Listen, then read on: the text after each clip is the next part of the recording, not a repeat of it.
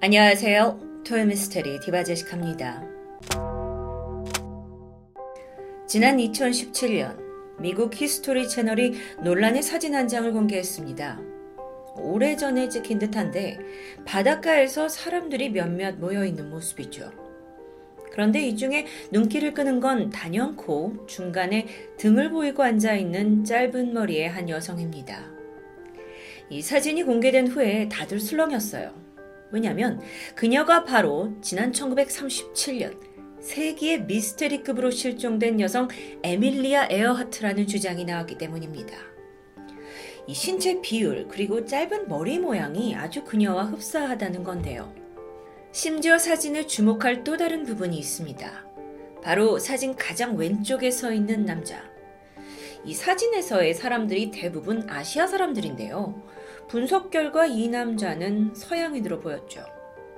그는 지난 1937년 에밀리아가 실종됐을 당시 같은 비행기에 타고 있던 또 다른 조종사 누넌과 상당히 닮아 있었습니다. 사진이 찍힌 곳은 남태평양 마쉘섬 부둣가. 여기가 에밀리아가 원래 도착하기로 되어 있던 하울랜드 섬이란 곳에서 약 160km 정도 떨어진 곳이죠. 그러니까 아주 먼 곳은 아니라는 겁니다. 1930년대 그때의 마셀섬은 일본 사람들이 점령하고 있었습니다. 그래서 전문가들은 이 사진이 합성된 거나 조장된 게 아니다 라는 전제하에 혹시 이 두 사람이 실종이 된 후에 일본인들에게 처형당한 게 아니냐는 격한 의혹이 일기 시작하죠. 과연 그게 사실일까요? 결론부터 말하자면 진실은 아닙니다. 이 사진은 에밀리아가 실종되기 2년 전인 1935년 두 사람이 어느 부둣가에서 찍은 평범한 사진이라는 게 밝혀졌기 때문이죠. 그렇게 진실이 드러났는데 사람들은 여전히 세계 아멜리아 실종 미스테리의 해답을 찾으려고 애를 쓰고 있습니다. 아니, 도대체 에밀리아가 누구길래 실종된 지 90년이 지난 지금까지도 언급되고 있는 걸까요? 다시 과거로 돌아가서 1937년 7월 2일 오전 7시 42분입니다. 해안 경비대에 긴급한 무전이 들어와요.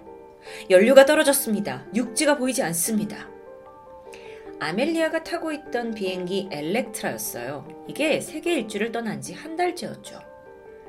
이후 1시간 뒤인 오전 8시 45분에 또 한 번 무전이 도착합니다. 우린 지금 북쪽과 남쪽으로 날고 있다. 이 수신을 마지막으로 엘렉트라는 영원히 자취를 감추고 말았죠. 아멜리아는 바로 이 사라진 비행기의 조종사였습니다. 그녀는 원래 간호사로 일하고 있었는데요. 1920년 세계대전 때 병원에서 부상당한 군인들을 돌보던 중 위문 공연차 고개 비행팀이 방문을 하게 됩니다. 근데 이들이 한 그 공연 이벤트 중 하나가 일부러 비행을 굉장히 낮게 해가지고 그 순간 사람들 머리 위로 거대한 물체가 날아가게 하는 그런 고개 비행이었어요. 이때 아멜리아가 압도되고 말았죠. 그때부터였습니다. 자신도 하늘을 날겠다는 꿈을 품었고 즉각 간호사를 그만두고 비행학교에 등록하게 돼요.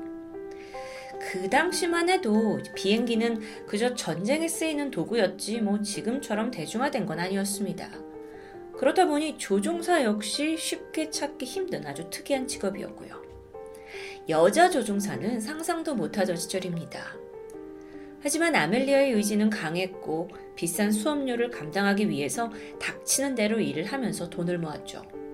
그리고 결국 1923년 그녀는 전 세계 16번째 여성 파일럿으로 당당히 입성합니다. 아멜리아는 평소에 짧은 머리에 가죽 자켓을 즐겨 입었습니다. 그러니까 자신이 워너비로 생각하는 어떤 베테랑 여성 조종사의 모습이었던 거죠. 여기에 재미있는 일화가 있는데 자기가 입고 있는 재킷이 너무 새 것이면 신입처럼 보일까봐 일부러 이걸 해지게 하려고 가죽 자켓을 입고 잤을 정도라고 해요. 직업에 대한 상당한 자부심이 엿보이죠. 그러던 1928년 4월, 미 공군으로부터 뜻밖의 제안이 들어왔습니다. 대서양을 횡단하는 첫 번째 여성 파일럿이 될 수 있는 기회였어요.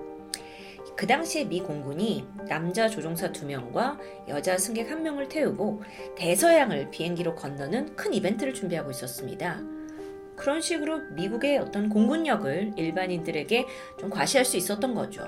워낙 비행기가 귀한 시대였으니까요. 이 일에는 원래 대부호의 상속녀가 탑승하기로 되어 있었습니다. 근데 그녀가 이 생애 첫 비행을 너무 두려워한 나머지 탑승을 포기해버려요. 그래서 공군이 여기에 누가 적임자인가 생각을 하다가 아멜리아를 급하게 섭외하게 된 상황이었죠. 여러분, 1920년대에 비행기로 대서양을 건넌다는 건 목숨을 건 아주 위험한 모험입니다. 항법 시설조차 제대로 없어서 비행기가 하늘 어디에 떠 있는지조차 알 수 없던 시대였기 때문이죠. 하지만 아멜리아는 누구보다 자신 있었고 흔쾌히 제안을 받아들입니다. 그렇게 미국에서 출발한 비행기는 20시간 40분 만에 영국에 무사히 도착해요. 비록 그녀가 직접 조종한 건 아니었지만 이후에 아멜리아는 언젠가 꼭 자신의 힘으로 대서양을 건너겠다는 희망을 품게 되죠. 그로부터 두 달 뒤인 1928년 9월, 아멜리아는 미국에서 최초로 뉴욕을 떠나 LA까지 갔다가 다시 뉴욕으로 오는 이 비행에 성공합니다. 이게 최초의 미 대륙을 왕복으로 횡단한 기록이에요. 그리고 4년 후인 1932년, 아멜리아는 또 다른 새로운 성취를 해냅니다. 혼자서 대서양에서 한 번도 착륙하지 않은 채 14시간 연속 비행에 성공한 겁니다. 이걸로 그녀는 훈장을 받았고요. 당시의 미국인들에게 어, 아멜리아는 마치 스포츠 스타처럼 추앙을 받으면서 희망의 상징이 되어가고 있었죠.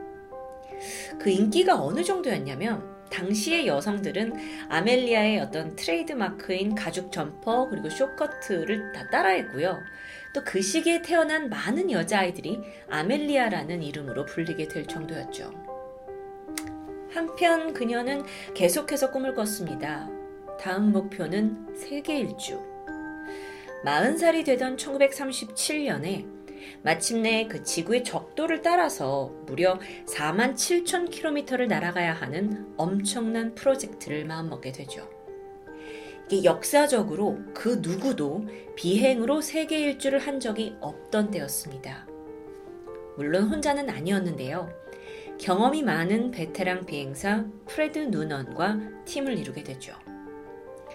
1937년 6월 1일 미국 마이애미를 출발한 엘렉트라는 이후에 남아메리카, 아프리카, 인도, 미얀마, 싱가포르를 거치면서 아주 순조로운 비행을 이어갔습니다. 그리고 세계 일주 한 달 만인 7월 2일, 이들이 남태평양 인도네시아 근처에 있는 뉴기니 섬에 이륙해요. 자, 여기서부터 최종 목적지인 미국 캘리포니아까지 약 7,000마일이 남아 있습니다. 11,000km 정도인데요. 여기를 또한 번에 가는 건 아니었고 2,500마일 떨어진 하울랜드 섬이란 곳에 잠깐 정착을 했다가 가는 일정이었죠. 한편 미국 해안경비대 이타스카호는 이미 이 하울랜드 섬에서 비행기를 기다리고 있었습니다. 역사적인 순간이다 보니까 다들 흥분되어 있었죠. 그런데 아침 7시 반, 무전이 왔습니다. 연료가 떨어졌는데 육지가 보이지 않는다는데요. 이후에 도착 시간이 한참 지나고 다음 날이 되었지만 아멜리아의 비행기는 끝내 나타나지 않았습니다. 이후 바다 한가운데 영영 사라져 버렸죠. 즉각 비상사태가 선포되었습니다. 이 두 사람을 찾기 위해서 60여 대의 비행기와 또 9척의 해군 군함 다 동원이 돼가지고 대대적인 수색을 벌이게 돼요.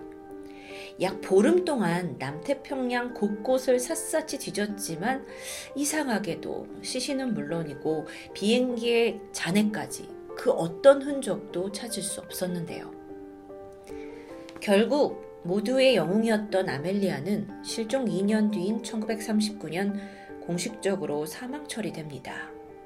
정말 망망대해에서 감쪽같이 사라진 비행기와 두 명의 조종사, 특히 비행기 잔해나 어떤 유류품도 전혀 발견이 되지 않으면서 아니 도대체 이 비행기가 어떻게 실종이 됐는지 이게 세계의 미스테리로 남겨집니다. 베테랑 조종사였어요. 그들이 모는 비행기가 왜 갑자기 연료가 떨어진 걸까요? 단순히 거리 계산을 잘못했던 걸까요? 아니면 혹시 우리가 모르는 사고가 있었을까요?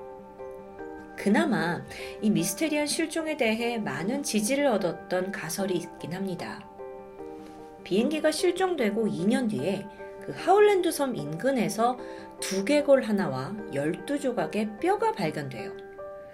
이게 혹시 그 실종된 조종사 중 한 명인가 싶었는데 분석을 해보니까 유럽계의 키가 작은 남자라고 판명이 되죠. 그러니까 아멜리아나 누너는 아니라는 결론입니다. 안타깝게도 이후에 유골은 분실되는데요. 시간이 지나서 지금에 와서의 학자들은 그 당시에 해부학 기술이 부족했기 때문에 분석에 오류가 있는 게 아니냐라고 주장합니다. 특히나 아멜리아는 평균 여성보다 팔이 길었다고 해요. 그런데 그 발견된 뼈 조각 중 오른쪽 이 팔뼈가 훨씬 길었던 게 있었다라는 걸 근거로 들게 되죠. 어, 그럼 두 사람이 지금 하울랜드 섬에 뭔가 불시착했고 결국 여기서 비극적인 죽음을 맞이했다는 이론인데요. 이어진 또 다른 섬뜩한 가설도 있습니다. 이 섬에 도착을 해서 생존에 허덕이던 이들이 결국 뼈 조각으로밖에 발견될 수 없었던 이유가 이 섬에 살고 있는 거대한 갑각류 코코넛 크랩에 먹혔을 수 있다는 추정이었죠. 먹힌다고요?